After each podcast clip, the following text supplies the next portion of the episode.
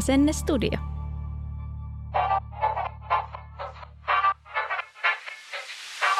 Heippa! Me ollaan Viivi Rintanen ja Janina Ruusenqvist. tässä podissa me selvitämme, miten valmistautua parhaalla mahdollisella tavalla pääsykokeeseen. Tarkoitus on ennen kaikkea tuoda inspiraatiota, tietoa ja ehkä ripauksen itseluottamusta matkalla kohti elämäsi suurinta tulikoetta. Joten tervetuloa kuuntelemaan podcastia Paikoillenne valmiit lääkikseen. Liivi, mikä on ollut merkittävin tekijä tai syy sille, että sä oot tänä päivänä lääkäri? Se, että mä en koskaan luovuttanut. Janina, mikä on ollut merkittävin syy siihen, että olet lääkiksessä? Se, että mä uskalsin, vaikka voisi ajatella, että ei enää tässä iässä kannata lähteä hakemaan ja opiskelemaan, niin että mä uskalsin hakea ja lopulta pääsin. Jee! No niin siistiä. Tervetuloa kuuntelemaan meidän podia. Tämä on meidän ensimmäinen jakso ja tässä me esitellään itsemme. Ketä me ollaan, Janina? Kuka sä oot? Mä oon Janina ja mä oon tämmönen 40-vuotias lääkisopiskelija. Tämän lisäksi mä oon myös sairaanhoitaja, itse asiassa kätilö, kolmen lapsen äiti, vaimo, ystävä. Mä oon varmaan aika paljon kaikkea. Kuka sä oot? Ää, kiitos kysymästä. Mä oon Viivi Rintanen.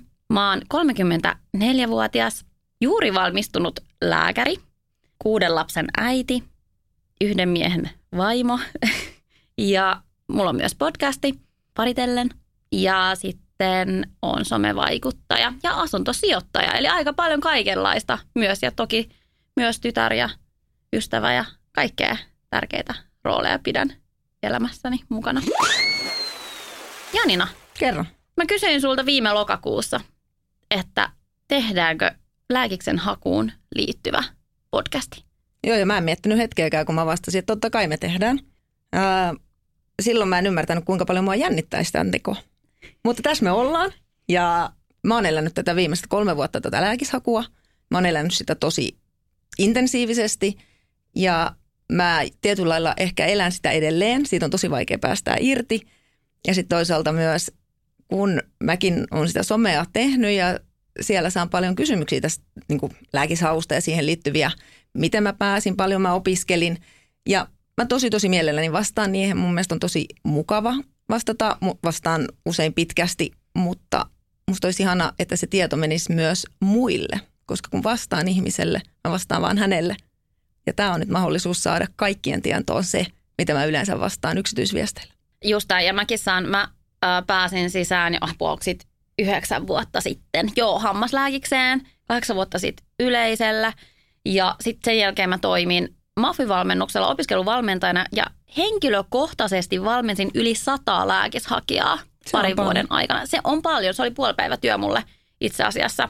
Olin silloin perheeni provider, koska tota, mutta se oli, se oli terapeuttista. Se oli mulle ennen kaikkea terapeuttista. Mä olin hakenut lääkikseen viisi kertaa, neljännellä pääsin hampaalle, viidennellä yleiselle.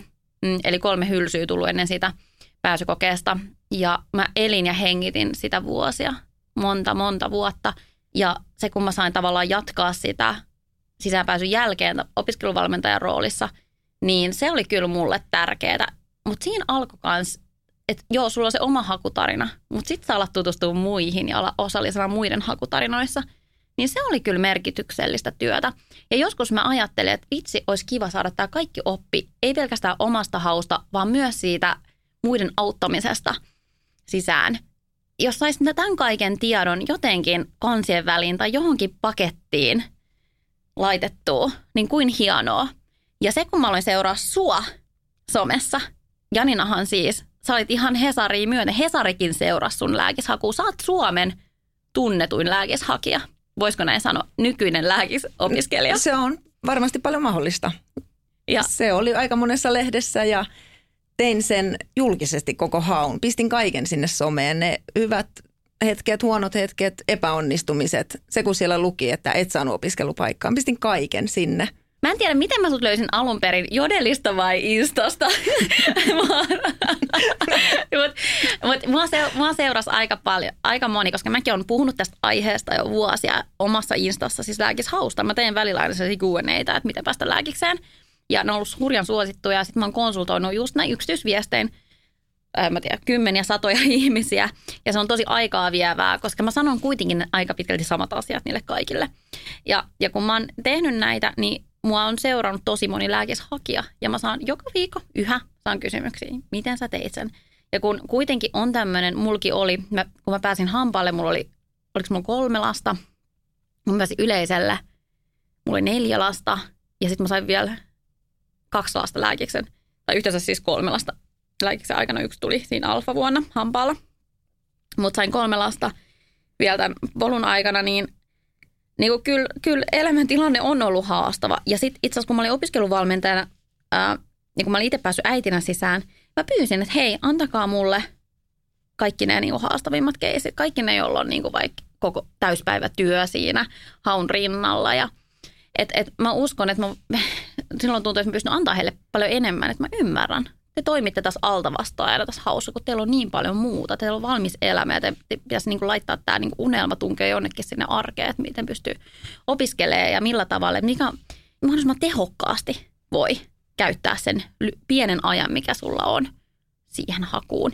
Niin se mua kiinnosti tosi paljon. Ja vielä taustatietona, että mä oon opiskellut kasvatustieteitä, okei okay, varhaiskasvatusta, mutta kuitenkin kasvatustieteitä aiemmin yliopistossa mm. käyn ihan näitä yleisiä pedagogisia opintoja, niin mä koen, että mulla on aika hyvää teoreettista pohjaa myös puhuu oppimisesta. Niin heitin sulle, mä muistan, mä olin saanut just syvärit tehty ja laitettu eteenpäin. Ja mä olin se, että no niin, nyt vihdoin mä pääsen käsiksi tähän aiheeseen, että mihin mä oon halunnut, mitä mä oon lupaillut mun seuraajille vuosia, että et, et mä vielä, vielä niin kuin jollain tavalla konseptoin tämän ja, ja haluan laittaa niin kuin jonkinnäköiseen pakettiin tämän osaamiseni asian tiimolta. Mä laitoin sulle viestiä viime lokakuussa ja sait heti messissä ja mä olin silleen, että ah, ihanaa, että mulla on joku, jonka kanssa mä voin tehdä tämän. Ja mun hausta on niin pitkä aika, eihän mä tiedä vaikka sähköisestä hakemisesta pääsykkeestä mitään. Ja sitten me oltiin jo juteltu, me, ollaan, me ollaan nähtykin Janinankaa aikaisemmin ja juteltu Instas paljon tuntuu, että meillä synkkaa hyvin. Ja tämä on meidän yhteinen intohimo, tämä hakeminen valitettavasti. No se, se on juuri näin. Se tai on, pakkomiele. Niin, onko se ehkä pakkomiele ennemminkin kuin intohimo? Mutta just niin kuin sä sanoit tuossa, että se, se on aika terapeuttista tietyllä tavalla sitten, kun sä oot päässyt itse koska se on ollut intensiivistä. Se on, se on ehkä aikaa, mitä ei ymmärrä, ellei ole elänyt sitä. Että millaista on lääkisaku. Se on hirveän vaikea selittää. Musta tuntuu, että sivusta jos seuraa, niin siitä saa jonkun näköisen kuvan, mutta ja varmasti näkee sen, että kuinka paljon se vie aikaa, kuinka paljon se vie kaistaa ajatuksista kaikesta. Mutta tota, sitä ei ehkä kuitenkaan ymmärrä kuin intensiivistä, kuinka täysin se vie sun ajatukset ja sun ajan ja rahat ja kaiken, niin sitten musta tuntuu, että siitä on tosi vaikea päästää irti. Ja sen takia mun mielestä on ollut tosi kiva myös, kun on kysytty että näitä kaikkia vinkkejä, niin mun mielestä on tosi kiva vastata. Et saa laittaa kysymyksiä tämänkin jälkeen. Ehdottomasti ja sitten on tulossa Q&A-jakso. Äh, eli siis kyseessä on nyt kymmenenosainen podcast-sarja. Kyllä. Ja kiitos nimen keksimisestä Nata Salmelalle, joka ihan ilmaiseksi alkoi antaa mulle vinkkejä, kun mä kerroin, että on kirjoittamassa tällaista lääkisopasta, jota muuten Jannakin on nyt mun kanssa kirjoittamassa. Eli kyllä meillä tulee podcastin lisäksi vielä tällainen e-kirja lääkishakuun liittyen. Ja nimihän on paikoillenne valmiit lääkikseen. Mm, ja se on tosi hyvä nimi. Se, se tuntui heti oikealta, kun mä luin sen. Sä laitoit mulle niitä, että mitä, mitä Nata ehdotti. Mitä, mitä Nata ehdotti. ja ne oli niin hyvä. Mä totesin, että tämä on ehdottomasti se. Se tuntui heti oikealta. Joo, joo. Siinä on tekemisen meininki. Nimenomaan. Ja sitten kun tämä ei ole pelkästään lääkishakuun, tämä on ihan siis, äh, luet ylppäreihin, mihin tahansa muuhun. No ehkä oikeiksen tämä viiden viikon pääsykoen luku ei ole sillä tavalla. No miksei sovellettavissa? Me kuitenkin puhutaan opiskelutekniikoista ja äh, ajan hallinnasta ja tämmöisestä. Mennään kohta siihen runkoon, mikä mm-hmm. meillä on tulossa, että millaisia jaksoja meillä on tulossa, koska me yritetään näihin kymmeneen podcast-jaksoon sisällyttää oikeastaan kaiken mahdollisen tiedon, mikä meillä on, plus että pyydetään asiantuntijoita mukaan jaksoihin. Niin, meillä on useampi asiantuntija ja myös sitten erilaisia hakutarinoita, koska no, kaikilla on vähän erilainen tämä tarina taustalla, erilaiset lähtökohdat ja sitten mehän ei esimerkiksi voida hakea todistusvalinnalla – sinä tai minä, no kun sä hait, niin sitä ei tainnut edes olla tai ei ollutkaan. Ei ollut. Niin me ollaan sitten kutsuttu vieras, joka pystyy tästä meille kertomaan. Lisäksi meillä tulee vieras puhumaan, millaista on hakea ja opiskella ulkomailla. Ja sitten meillä tulee vieras, joka matkustaa Espoosta käsin Kuopion opiskelemaan. Ja perhe asuu Espoossa. Lapset ja puoliso. Mielenkiintoista. Lisäksi tulee psykologi kertomaan mielenhallinnasta. Se on tosi tärkeä aihe. Se oli etenkin mulle hirveän tärkeä aihe ja se oli jotenkin semmoinen, kun tuntuu, että sitten kun sä alat osaamaan paljon, niin sitten vielä pitäisi pitää se pääkasa. Se, se ei ole kauhean helppoa.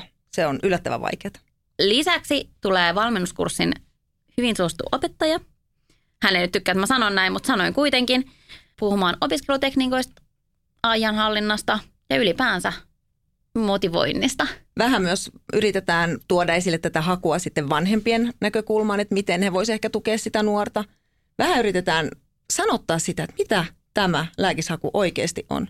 Yksi kokonainen jakso on pyhitetty pääsykoetilanteelle. Ja siinä puhutaan tästä digikokeesta ja harjoituskokeiden merkityksestä, erityistilanteista, lisäajasta ja vähän meditaatiosta haluan myös puhua sen Hyvä. yhteydessä. Se on kuule tärkeä osa lääkishakua, jos multa kysytään. Sitten puhutaan alanvaihdosta. Mitä mm. maksaa hakeminen? Raha kiinnostaa kaikkia, meitä erityisesti. Ja voi sanoa, me, jolla oli lapsia, perhettä, puoliso, niin ei se ole sellaista, että muutat vanhempien vierashuoneeseen ja sitten odotat, koska pääset sisään ja sitten voit muuttaa vaan, et, eli tällaisen lääkiksen opiskelijakämppään Helsingissä, äh, vaan se on sitä, että sä oikeasti mietit pääs puhki, että millä helvetissä mä rahoitan tämän. Ja sitten paitsi, että se myös se opiskeluaika on sitten, se on kuusi vuotta, se on pitkä aika olla ilman tuloja. Ja sitten, millainen sun työ on, onko mahdollistaako se vaikka keikkailua? Suurin osa meistä tarvii, ne lainat on maksettava, lasten harrastukset on maksettava. Kuinka paljon perhe on valmis joustamaan kaikesta sen takia, että yksi hakee lääkikseen ja lähtee opiskelemaan lääkikseen? Erinomainen kysymys. Mm. Voin sanoa, että avioerolta ei olla vältytty. Mitä on seurannut kurssikavereita? Ei varmasti vältytä. Ei Mutta voi... fakta on, että siis lääkiksen hankeminen on kallista. Ne uhraukset, mitä joutuu itse kukin tekemään, ne on aika raffe, eikö sä et ikin tiedä kauan siinä kestää. Pääseekö mä ekal, tokal, kolmannella, neljännellä, viidennellä. Silloin kun mä pääsin itse sisään, niin Antti oli silleen, että hän sanoi, että hän on niin kuin helpottunut. Se oli niin raskasta mun puolisolle, se mun hakeminen. Hän ei sanonut sitä koskaan aikaisemmin, mutta vasta kun mä pääsin sisään, niin se tuli ulos. Että huh, onneksi sä pääsit nyt. Ja meillä kans Ilari aina kannusti sanoa, että totta kai sä haet uudestaan. Sä haet niin pitkään, että sä pääset. Hän oli ilmeisen varma, että mä pääsen sillä kolmannella. Jotenkin musta tuntuu, että hän ei epäillyt sitä toisin kuin minä epäilin sitä kolmatta vielä silloin ja kokeen jälkeen epäilin, että en pääse. Mutta Ilari vaikutti suht varmalta siitä, mutta kyllä mä uskon kanssa, että siellä on ollut paitsi niin kuin Ilarille, mutta myös lapsille helpotus. Et mulla on kuitenkin vanhin lapsi oli siinä vaiheessa 13-vuotias, niin hän, hän ymmärtää jo ja näki sen mun tietynlaisen sen stressin ja jännityksen ja pelon ja lapsetkin näki, kuinka paljon mä panostan ja kuinka tärkeää tämä on. Ja toki se oli myös aikaa pois perheeltä, niin eiköhän tämä ollut kaikille helpotus. Joo, mä, mä, mä pystyn yhtyä tuohon Antti kanssa. Antti oli silleen, että kyllä Viivi, susta tulee lääkäri, mutta me ei vaan tiedetä milloin. Ja hän, siis Antti puski mut sisään ja puski mut uloskin, pakko myöntää nyt tässä loppumetreillä, kun tein syväreitä, eli lopputyötä viime syksynä. Mutta kyllä se on raskasta, ja vaikka ei olisi perhettä, mä aloin hakemisen ennen lapsia. Mä tulin siis kesken mun lääkishaun raskaaksi kaksosille yksin. Ja silloin mä olin siis vaan hakemassa Ouluun, koska sinne pääsi silloin. Silloin kun mä hain, aikoinaan pystyi hakemaan yhteen kaupunkiin. Mä että Ouluun pääsee helpoiten. Uh, Mutta sitten mä huomasin kesken haun, että mä oon raskaana. Odotan kaksosia yksin. Niin sitten mä päätin, että Oulun yleinen vaihtuu uh, Helsingin hampaalle. Mutta se oli mun eka pääsekoe. Mä jäin kaksi pistettä vajaa, raakapistettä vajaa rajan. Mutta pääsin opiskelemaan lastentarhan opettajaksi, joka on nyt vanhentunut termi. Se on varhaiskasvatuksen opettaja nykyään Helsingin yliopistoon ja otin sen paikan vastaan. Ja ajattelin, että mä en hae enää koskaan uudestaan. Se oli siinä. Tuo on muuten hauska, kun sä sanoit ton, että sä odotit yksin kaksosia. Niin mä kun aloin seuraamaan sua ja mä luin tämän sun tarinan kanssa, että sulla on tämmöinen tilanne. Niin mä mietin, että mä en kehtaa laittaa Viiville, että mulla on itse asiassa ihan samanlainen. Mä oon kanssa odottanut yksin mun esikoista – mutta mä, mä en voi kertoa tätä, kun se varmaan ajattelee, että mä oon joku stalkeri, joka yrittää yrittää elää niin kuin samanlaista elämää kuin hän, että no nyt haetaan vähän lääkikseen ja on haettu monta kertaa ja no sitten on odotettu lasta yksi ja on useampaa lasta. Ja lääkärimies. Lääkärimies sekin vielä. Mä, mä en vaan voi kertoa sulle tätä, koska sä et, sä et usko ja sä, sä ilmiannat mut jollekin poliisille, että on joku sekopää. Mutta totuus on, että mä olen odottanut esikoistani yksin kanssa ja tavannut Ilarin itse asiassa öö, raskaan. Siis toi on niin upea, kun sä jaoit teidän ensitreffit. Ensitreffillä kävitte hakemaan muun muassa äitiys ää, laatikon. Joo, äitiyspakkaus haettiin ja me itse asiassa käytiin myös neuvolassa. siis mitä Me ekoilla neuvo- treffeillä? Joo, meidän siis ekat treffit Tää on ihan kesti kolme, joo, ne kesti kolme vuorokautta ja siinä sitten siis, olikohan lauantaina kun tavattiin ja maanantaina oli sitten neuvola aamulla ja Ilarihan lähti sinne mukaan sitten.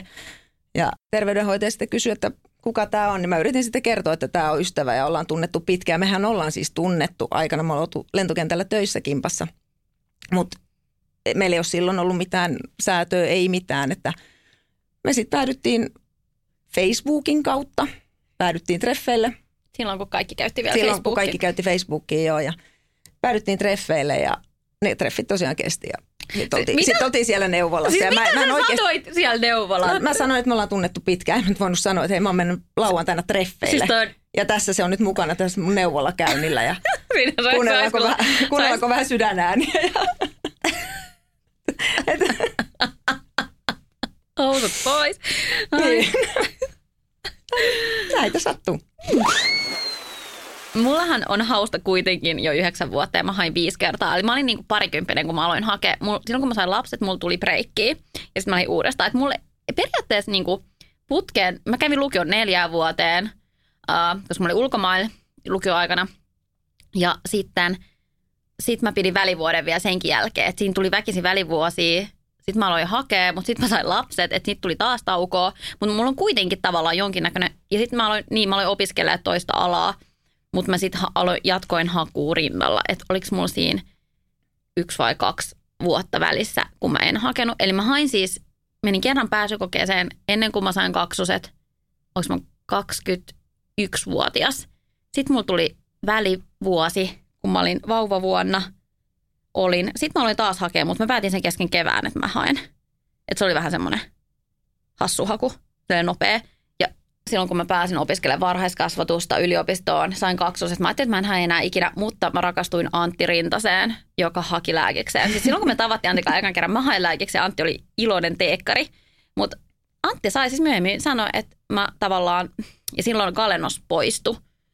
Öö, ja sitten tuli tämä kemia, fysiikka, biologia, lukion oppimäärät tuli pääsykoemateriaaliksi. Silloin Antti oli silleen, että nyt hän hakee. Ja se oli tavannut mut ja tavallaan innostunut lääkistä. Antti on myöntänyt, että mä olin hyvin suurena osatekijänä siinä, miksi hän lähti hakemaan myös. Öö, niin sitten sit me oltiin siis tapeltu Antika aikaisemmin, mutta sitten mä rakastuin Antti ja Antti luki Otaniemen kirjastossa. Ja sitten mä ajattelin, että fuck että nyt mä alan Antin kanssa lukea. Että mä nappaan Antin ja, ja sitten mä nappaan opiskelupaikan. Mä en napannut sinä vuonna. Se oli jännä, että vaikka mä aloin hakea Antti ennen, Antti pääsi mua ennen. Se pääsi 2013 pääsi. Silloin kun oli se, tiedätkö se ihan saatanan vaikea. Mä en tiedä, onko tehnyt varmaan Joo, asiassa, joo, se on se tosi oli vaikea. Joo, ja Se- silloinhan pääsi, siinähän vaadittiin tosi vähän pisteitä sinä vuonna. Se oli niin vaikea se pääsykoe. Mm. Mutta se oli Antille, no okei, okay, Antin osaaminen, kun mä Antti seurasin siinä keväänä, oli niin hullun hyvä, että se olisi ollut ihan sama millaisen kokeen Antti eteen laitettu, se olisi päässyt sisään. Ja nyt pitää muistaa, että hän opiskeli silloin kemiaa, mm. Aalto-yliopistossa silloin TKK, silloin se taisi vaihtaa, vaihtaa tota nimeään. Ja, ja, ja sitten, että oli, oli kerrannut fysiikan yliopistossa ja, ja näin, tai teknillisessä Niin korkeakoulussa. onhan se ihan erilainen se lähtökohta silloin, kun se, että sä lähdet tosiaan ihan nollilta. On, on. Mutta Antti kyllä teki hurjan työn. Se pääsi siis tokalla hakukerralla silloin 2013, kun oli tämä insinööri. Siis se oli, mä väitän, että se oli matemaattiselle tyypeille ihan loistava koe. Ja sen huomasi silloin, kun ne tyypit pääsi sisään. Itse pääsin vasta kaksi vuotta myöhemmin hampaalle. Niin, niin että et kyllä ne oli vähän erilaisia tyyppejä ehkä siinä siellä vuosikurssissa. Se on muuten mielenkiintoista, vaikka tähän väliin sanoa. Että se koe kyllä määritteli silloin aika paljon, että millaisia tyyppejä pääsee sisään. Et- Tostahan me myös itse asiassa jossain vaiheessa vähän jutellaankin just siitä, kai kun lähdetään miettimään näitä, että nehän tulee muuttumaan taas nämä hakukriteerit. Todistusvalinnalla esimerkiksi psykologia nousee taas tärkeysjärjestykseen sinne fysiikan rinnalle yhtä tärkeäksi. Mikä on erittäin mielenkiintoinen muutos. Puhutaan siitä myöhemmin Puhutaan sitten lisää. myöhemmin. Mutta joo, sit mä aloin uudestaan hakea 2013. Pääsin muuten lähelle. Silloinkin, ihme kyllä. Uh, mutta en tarpeeksi.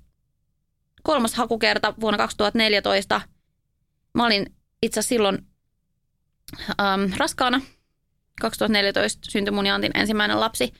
Mä synnytin siis kaksi viikkoa ennen pääsykoetta.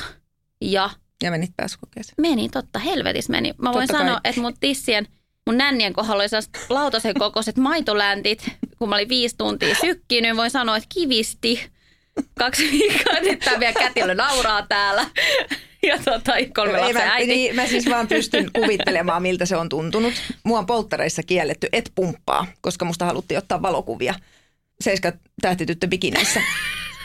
Nämä, nämä haluan nähdä. Et ja halua. jos uskallat, voidaan laittaa jopa, jopa niin, kun markkinoidaan näitä jaksoja seksillä tietenkin. niin Sä, tota, sä et todellakaan halua nähdä niitä. Dolly Parton. Mutta ne oli kipeät. Mä otin särkylääkettä pääsykokeeseen just tätä varten. Tiesin, että alkaa kivistää. Särkylääkettä oli mullakin mukana ihan vaan sen takia, että mä en uskaltanut ottaa sitä riskiä, että jos tulisi päänsärky. No, Siinä herkästi unohtaa siinä kokeessa esimerkiksi juoda. Kyllä. Niin mikään ei olisi niin kauheata kuin se, että sun kaikki se ajatus menee siihen sun päänsärkyyn. Ja tällaisia vinkkejä meillä on luvassa pääsykoen jaksossa, että mitä kaikkea kannattaa huomioida. Se tulee sitten keväällä lähempänä koetta sitten se jakso ulos.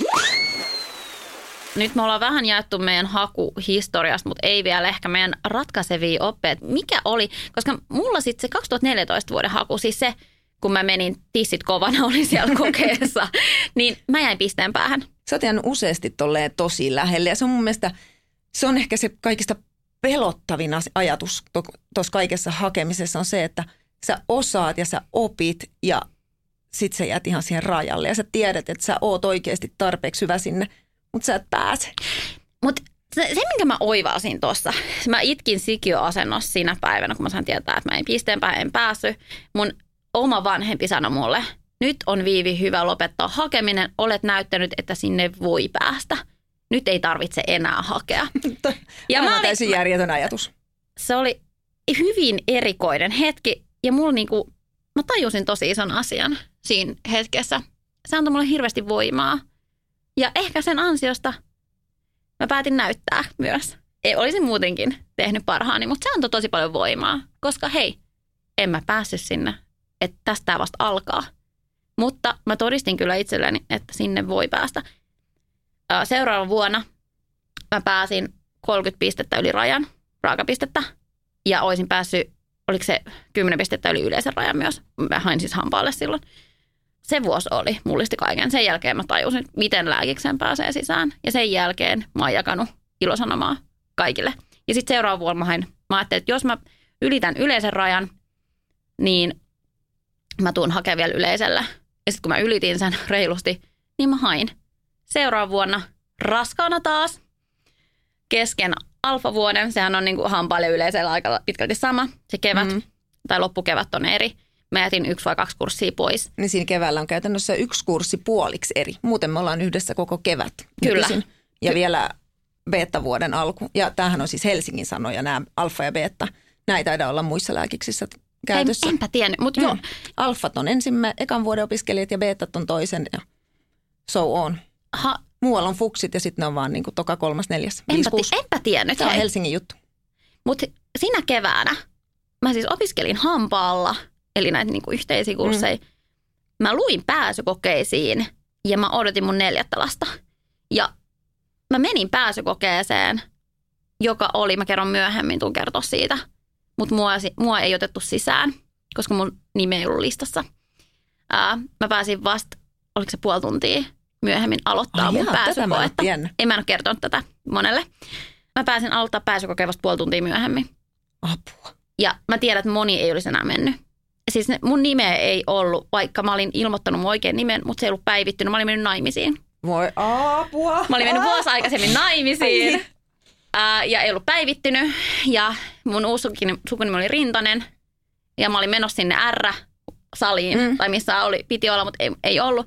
Tämä kaveri ei päästänyt mua sisään. Lopuksi tämä kaveri sai luvan päästä mut sisään, mutta mä en saanut kompensaatiota. Eli mun piti lopettaa samaan aikaan kuin muut lopetti. Eli mä al- aloitin takamatkalta juoksun ja mä menin vessaan, mä löin poskeen ja oli silleen nyt menoksi. Ja sitten mä vaan niin kuin, mä vaan, mä tein kaikkeni. Mä tein aivan kaikkeni, annoin aivan kaikkeni ja jäin tosi lähelle.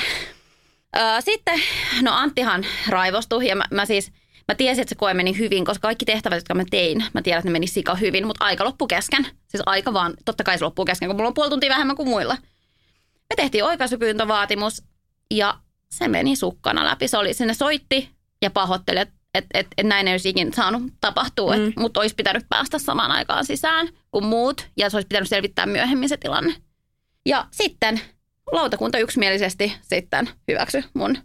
Sitten mä jäin niin lähelle, niin sanoi, että et, ei, ei, niin kuin, et kun laskee matemaattisesti nämä, että jos olisit saanut lisää aikaa, niin ei epäilystäkään, että etkö olisi päässyt niin kuin sisään.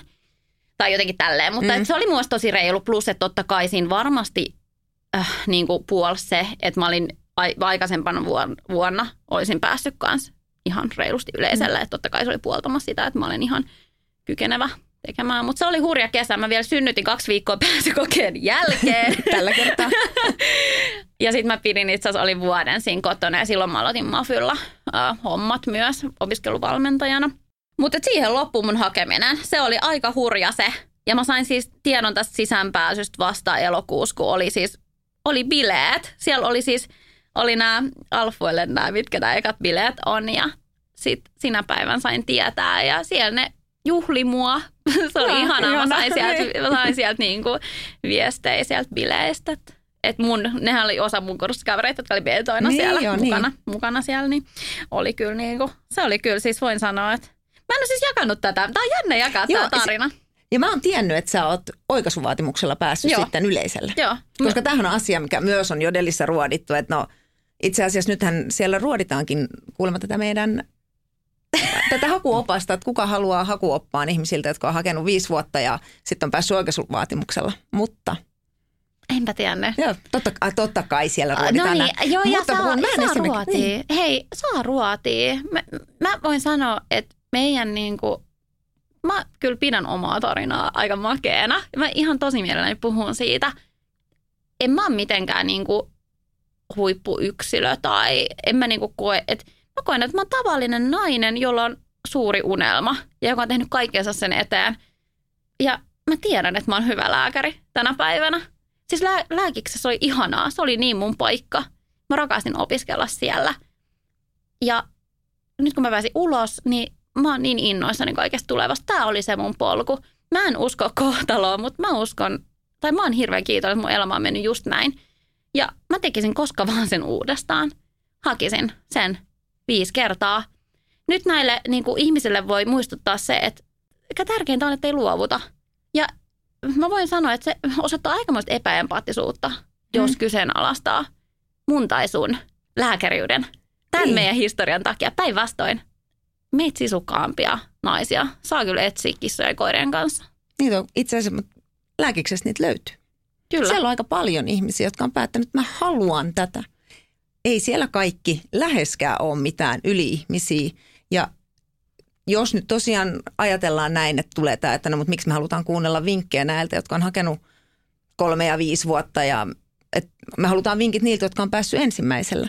Mutta kun suurin osa hakijoista on varmaan hyvin samantyyppisiäkin kuin me, okei, kaikilla ei ole kolmea lasta siinä vaiheessa, kun aletaan hakemaan – tai ikää 40 vuotta, mutta me myös osataan kertoa, että mitä ei ehkä kannata tehdä, mitkä virheet me tehtiin. Todennäköisesti monet tekee ne samat virheet silti, mutta ehkä niistä saa sitten jonkunnäköistä vertaistukea, että hei, että no mut hei, näin nollakin on mennyt. Kaikki me tehdään virheitä ja tehdään, lähdetään lähestymään tätä lääkishakua väärällä tavalla ehkä ja opitaan matkalla. Ja ei hätää, myös on tulossa tarina myös siltä, joka pääsee ekalla kerralla. Ja mm. mä voin opiskeluvalmentajana sanoa, että mä oon valmentanut montaa tällaista ihmistä, jotka on päässyt ekalla kerralla. Ja mä voin kertoa, että mitä he tekivät toisin. Mm. Että kyllä näitä on tulossa. Mähän en kerro vaan omaa tarinaa. Mä kerron myös sadan muun ihmisen tarinaa anonyymisti toki, mutta et ikään kuin sellaista meta-analyysiä mm. tästä aiheesta. Ja mun mielestä toi oli, niin kuin, kun sä sanoit just puoli tuntia, se on tosi pitkä aika lääkiksen pääsykokeessa. Se on se, minkä ajan saa lisäaikaa. Jos on vaikka siis lukihäiriötä jotain muita ADHD tai muita syitä, mitkä hankaloittaa sitä sun pääsykoetilannetta, niin se on se puoli tuntia, minkä sä saat lisäaikaa siinä. Ja sitten taas mulla itsellä oli silloin mun ensimmäisessä sähköisessä kokeessa, että mä, mulla ei lähtenyt käyntiin se koe. Ja mä jouduin odottaa sitten, mä tein vieraalla koneella koko kokeen, mutta mä sain kompensaatiota. Se oli 10 minuuttia, minkä mä aloitin myöhempään. Mä sain kompensaatiota. Toki se viimeinen 10 minuuttia meni sitten siihen, että muuthan jo ympärillä jutteli kokeesta. Ja minä jatkoin vielä siinä. Mutta se, jopa se 10 minuuttia tuntui tosi pitkältä ajalta, niin puhumattakaan puolesta tunnista. Se on viiden tunnin kokeessa, joka perustuu hyvin pitkälti semmoiseen niin kuin aikapaineeseen. Se on valtava Ja sitten mä muistan, takamatka. muistan, kun juttelin tämän lautakunnan edustajan kanssa, niin se ei ole kyse pelkästään ajasta, vaan sit henkisestä mm. puolesta, että kun sulta viedään se, että sä pääset aloittaa takamatkalta, että miten musertavaa se voi olla, niin siinä on myös se henkinen puoli. No se oli mulla kanssa siinä, oli ehdottomasti se kymmenen minuuttia siinä, mitä sä kerkeet miettiä siinä. Kun sä, sä käyt läpi siitä, ja mun suurin paniikki oli se, että mä joudun tekemään tämän vieraalla koneella. Et se oli niinku, ja siitä tuli varmasti siinä koetilanteessa mulle mörkö. Olisinko siltikään päässyt sinä vuonna sisään, en tiedä. Mutta tota, oli se, se vaikutti henkiselle puolelle, se vaikutti ehdottomasti siihen koesuoriutumiseen. Ne, jotka ei ikinä hakenut lääkekseen, mua ei kiinnosta yhtään niiden kommentit. Mm. Ei yhtään, koska ne ei tiedä, millaista se hakeminen on. Ne ei ihan aidosti tiedä. Sinne hake, se hakija-aines on hyvin, hyvin pätevää ensinnäkin. Ja sitten se sisältävä prosenttikin on hyvin pieni. Eli se on hyvin tiukka seula, mistä pitää päästä mm-hmm. läpi. Mä kutsuin tätä pääsykoe helvetiksi pitkään. Ja se oli mulla pakko mieleen. Mä halusin lääkäriksi. Ei mulla ollut mitään B-vaihtoehtoa, vaan mä halusin lääkäriksi. Mutta joo, mua ei kiinnosta, mitä ulkopuolesta sanoo. Mutta se, että niinku, tavallaan lääkiksen sisältä on tullut, no yksi kommentti tuli. Ja se oli kyllä sellaisella, se oli kyllä, niinku, se oli kyllä epäempaattista. Niin kyllä mä sanoisin, että ei ole kovin kollegiaalista sit jauhaa, skeidaa Ei. kollegoista. Ei todellakaan, Ylipäänsä ei. mä voin sanoa, mua, mua ei kiusattu peruskoulussa, mua ei kiusattu lukiossa, mutta mua on kiusattu lääkiksessä. Ja nimenomaan nettikiusaamista jodelin kautta. Joo. Ja mä voin sanoa, että, että shame on you, että se, se, se tuntuu kurjalta. Se tuntuu kurjalta ja sitten nämä on kuitenkin ihmisiä, jotka ei, eihän ne tuu sanoa sitä päin naamaa. Ja se on ehkä tietyllä lailla, se on varmaan myös tulee semmoinen fiilis, että sä tiedät, että se on joku näistä. Näiden kanssa sä valmistut. Nämä on ne ihmiset, joilta sä tuut jatkossa konsultoimaan, joiden kanssa sä tuut kasvamaan lääkäriksi. Ja sitten sä tiedät, että joku niistä kirjoittaa susta tosi rumasti. Ja on sitä mieltä, että sä et vaikka ansaitse sitä paikkaa tai muuta. Niin se, Hmm, se on raakaa. se on raakaa ja me kuitenkin tarvitaan erilaisia lääkäreitä. Meillä kaikilla on erilaiset vahvuudet ja itsekin kun on pitkään ollut hoitoalalla töissä, nähnyt paljon erilaisia lääkäreitä, niin mä koen, että kaikilla on paikka siellä. Et mun mielestä se ei niin kuin ole semmoinen, että vaan tietynlainen tarvitaan, vaan me tarvitaan paljon erilaisia, koska silloin me saadaan erilaisia näkökulmia, me saadaan erilaisia tapoja hoitaa asioita. Me tarvitaan erilaisuutta lääkärin ammatissa. Ja me tarvitaan niitä, jotka ei luovuta. Niitä No me niitä tarvitaan. tarvitaan kanssa, kyllä.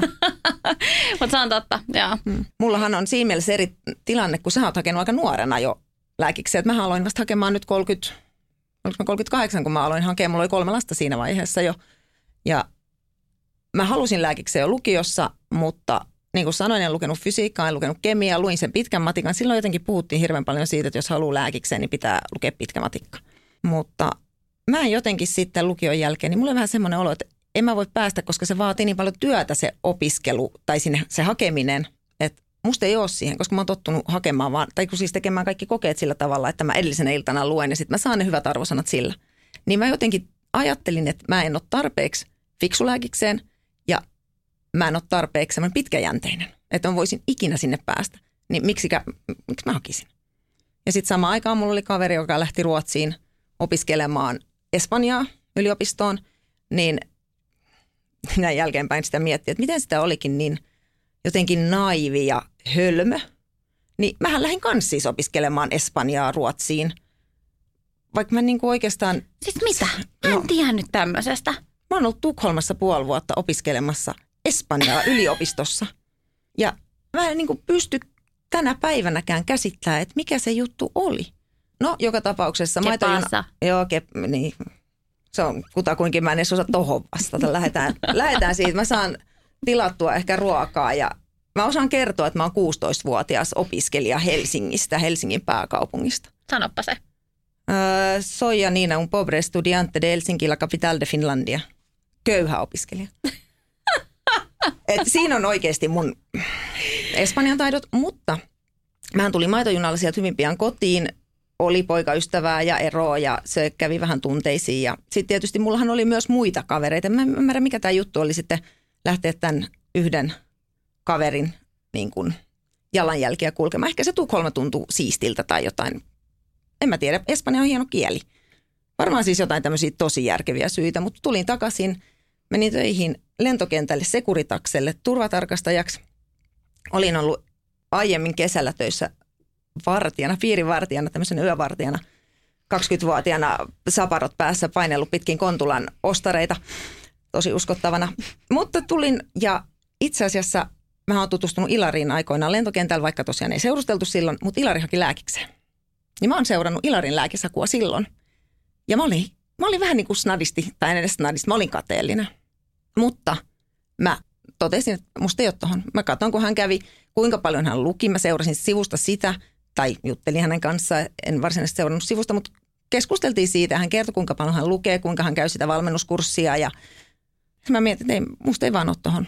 Mä en tule ikinä pystymään tohon. Ja silloin mä kuoppasin mun lääkishaaveen. Ja sitten mä ajattelin, että no mä en tule kuitenkaan onnistuu, lähdetään muuhun. Ja mä lähdin sitten opiskelemaan kätilöksi. Se oli joku B-vaihtoehto. Ja se oli pitkään mulla semmoinen, että mä en oikeasti ollut tyytyväinen siihen. Ja musta tuntuu, että mä oon kasvanut siihen hoitajan identiteettiin ja semmoiseen, että mä oon ylpeä mun hoitajan ammatista vasta nyt viimeisen ehkä viiden vuoden aikana. Et aika kauan kesti niin kuin päästää irti siitä, että tämä ei ollut se, mitä mä halusin. Vai tuliko se sitten, että mä hyväksyin sen mun hoitajan identiteetin siinä vaiheessa, kun mä hyväksyin tai uskalsin myöntää itselleni, että ei kun mä haluan sinne lääkikseen vielä – mä en pysty päästään irti tästä ajatuksesta, mä haluan sinne. Ja sitten mä päätin, että mä alan tekemään asialle jotakin. Ja sitten mä tulin raskaaksi ja sitten se jäi se hakeminen, se oli 2019 vuosi, niin se jäi sitten, että, tai se ei alkanut edes, koska me oltiin, meillä oli pitkä yritys, Elvia on viisi vuotta yritetty saada kolmanneksi lapseksi meille, niin se ei sitten siinä vaiheessa ollut mikään muu ollut tärkeää kuin se, että mä oon nyt raskaana ja vitsi kuin ihanaa. Mutta sitten kun Elvi oli sen noin vuoden ikäinen pikkasen vajaa, niin sitten mä päätin, että nyt, nyt mä teen tämän, nyt mä haen, nyt mä haluan. Oli onni, että mä en tiennyt paljon aikaa se veisi ja kuinka monta vuotta se veisi, koska en mä tiedä, olisinko mä sitten uskaltanut. Mä olisin varmaan ajatellut, että no ei tässä ole taloudellisesti mitään järkeä, että ei meidän perhe, ei me saada tätä taloudellisesti mitenkään toimimaan, että mä kolme vuotta haen lääkikseen. Eikä sitä tavallaan, että on hyvä varautua tietyllä tavalla ehkä silleen, mutta et aina kun hakee, mä itse ajattelen ja ajattelin valmentajana, että se on pakko vuosi kerrallaan. Niin on.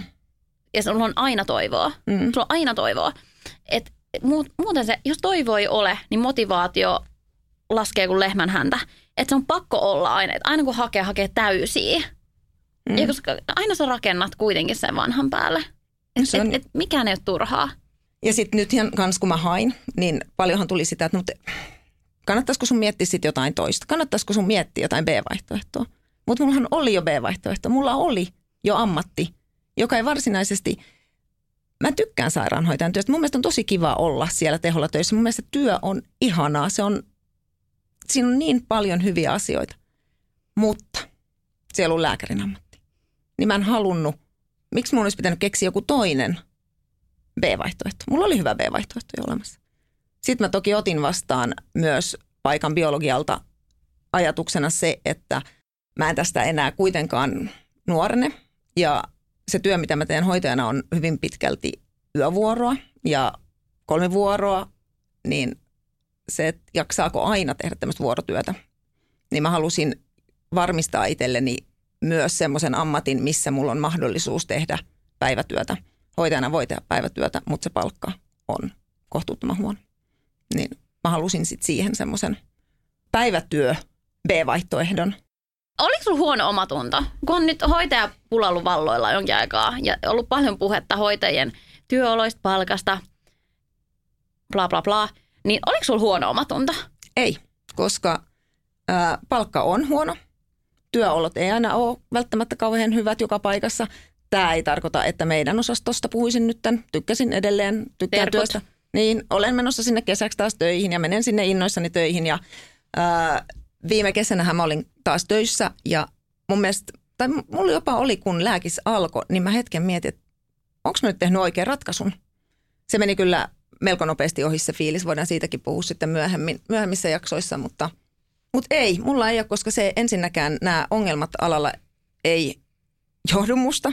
Ne ei ää, parane sillä, että mä jään sinne, vaan se on kyllä sitten ihan tämmöisiä niin kuin suurempia muutoksia, mitä pitää saada, jotta sinne saadaan sitten muita työntek- tai siis uusia työntekijöitä tai sitten vanhoja palaamaan, mutta tota, ei, en koe, että mun tarvitsisi kantaa huonoa omatuntoa siitä, että mä olen päättänyt lähteä vaihtaa ammattia. En ole ainut, enkä varmasti viimeinen. Näin, ja se tulee olemaan valtava rikkaus sulla opintojen aikana ja, ja lääkärinä, että sulla on noin vankka sairaanhoitaja kätilötausta. On jo nyt ollut hyötyä. Mitä oot kertonut? Onhan siitä ollut hyötyä. Mä osasin esimerkiksi mitata verensokeri iteltäni ja kaverilta. Kato, kato. Katsotaan, siitä on varmasti enemmän hyötyä sitten jatkossa. Että, ja ehkä sitten semmoinen potilaan kohtaaminen on ainakin vähän tuttua eikä jännitä niin paljon. Ei ainakaan yhtä paljon jännitä kuin tämä podcast. Mutta hei, tässä podissa me jaetaan siis hiljaista tietoa, mitä meillä on. Me ollaan nyt jauhettu laidasta laitaan meidän omista hakukerroista. Kerrotaan niistä lisää mm. tarkemmin meidän parhaimmat vinkit. Ja opit. jatkossa käydään niinku niitä vähän silleen, ei näin rönsyilevästi, vaan että pysytään vähän enemmän aiheessa pakko pysyä, koska meillä on asiantuntijoita tulossa heti. Seuraavassa jaksossa meillä on nimittäin valmennuskurssilta opettaja. Fysiikan opettaja. Kyllä. Meillä on Janina aikamoinen matka edessä nyt tässä keväällä.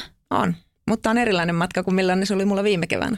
Kyllä, nyt me autetaan teitä pääsemään sisään. Olisitko arvannut vuosi sitten, että sä pääset sisään sinne, minne sä haluut, ja nyt pidetään podcastia. Mä en olisi ikipäivänä uskonut, että mä olisin sanonut kyllä podcastiin. Sen takia mä olin vähän yllättynyt siinä, kun sä sanoit, kysyit multa, että tehdäänkö. Ja mä olin heti, että joo, tehdään. Ihanaa, että suostuit. Ihanaa, että ollaan tässä. Ja tervetuloa kuuntelemaan paikallenne valmiit lääkikseen.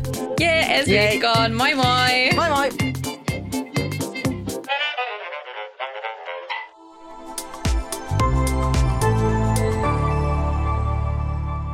Asenne Studio.